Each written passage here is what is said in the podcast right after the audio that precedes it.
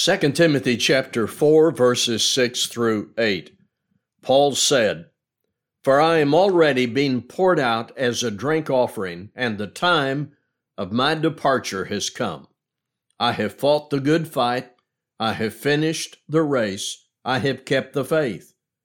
Henceforth there is laid up for me the crown of righteousness, which the Lord, the righteous judge, will award to me on that day and not only to me, but also to all who have loved his appearing. These were the dying words of the Apostle Paul. Let me ask us if we are given the opportunity to entertain final thoughts before we die, how will our thoughts compare with these? Paul had been condemned to die because of his life of faith and work as an apostle. He was ready. Are we ready? We're going to consider Paul's resignation, his reflection, and his reward. First, there is resignation. I am already being poured out as a drink offering, and the time of my departure is at hand. In Old Testament passages that describe the worship of the Jews, through the priests and Levites, there were sometimes called drink offerings poured out beside the altar and considered finished at that pouring. Paul's life was now about to be offered or sacrificed. He had a clear view of that end. With a nobility only Christians can enjoy, Paul said he was ready. I am now ready to be offered. Let it be noted that earlier in his life he was not this certain. According to Philippians 1 and verse 23, he was in a dilemma or a strait between life and death. He thought about those alternatives and didn't know which to desire. Then said he wanted to be with Christ. Now, at this point in his earthly sojourn, there is no dilemma. He knows death is near he is ready. He is resigned. He was packed and ready to go. Are you? It will be healthy to inquire what are your thoughts about your death? Not death as a general subject, but your death. If you learned you would die next week, what would your words be today? What would you do? Who would you see? How would you pray? What unfinished business would you attend to? What conflicts would you seek to resolve? We ought to learn from Paul's life and his teaching that we can, by faith in Christ, be ready for death and assume a resigned disposition once we discover our end is near. Number two, reflection. I have fought the good fight. I have finished the race. I have kept the faith. Look back over your life just from this point. What do you see? What have you done with your life? Now, what reflections do you want to cherish before you die? Determine what you want those to be and change your present course in life to fit those anticipated good reflections. At the end of the road, when you look back, do you think how much money you have made? Does that matter? How many places you have visited? How many people you know? How many friends you have on Facebook? How many arguments you've won? What will matter? What mattered to Paul. What were the objects of his reflection? Three metaphors are employed by the apostle in this passage. As a soldier, he took confidence in his militant stand for truth and right against sin and error. It had been a good fight. He makes no apologies for his engagement in the battle. He had used the Word of God to take Satan and his armies to task. He had joined with other soldiers of Christ to fight against error. These were the dying words of a soldier leaving active duty. Number two, as an athlete, he had finished the race. This required the energy of faith, the motivation of hope, and the endurance Christ supplies his faithful servants.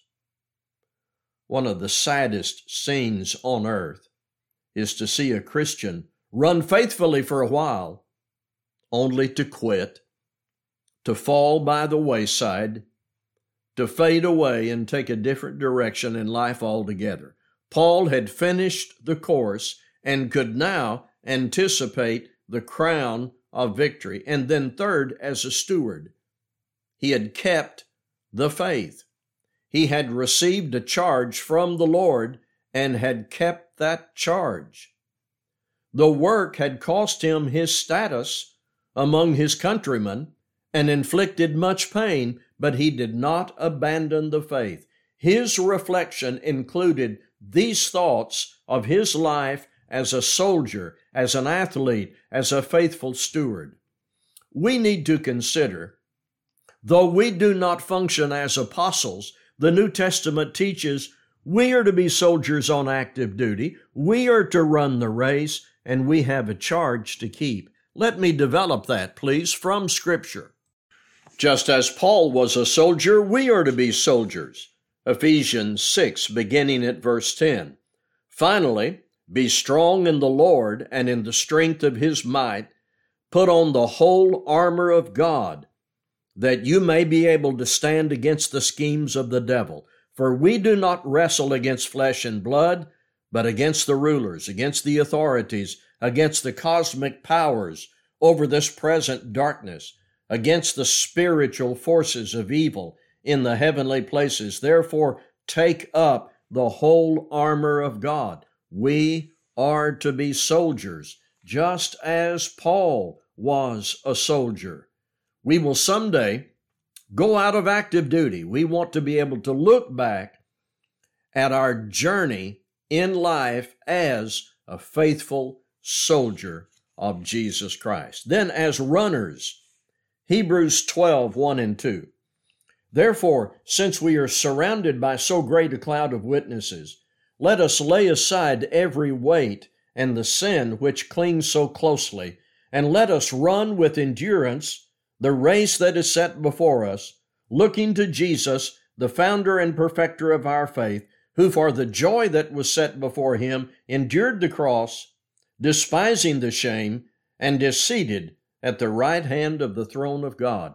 Just as Paul was a soldier, we are soldiers. Just as Paul was a runner in a race, we are runners in a race.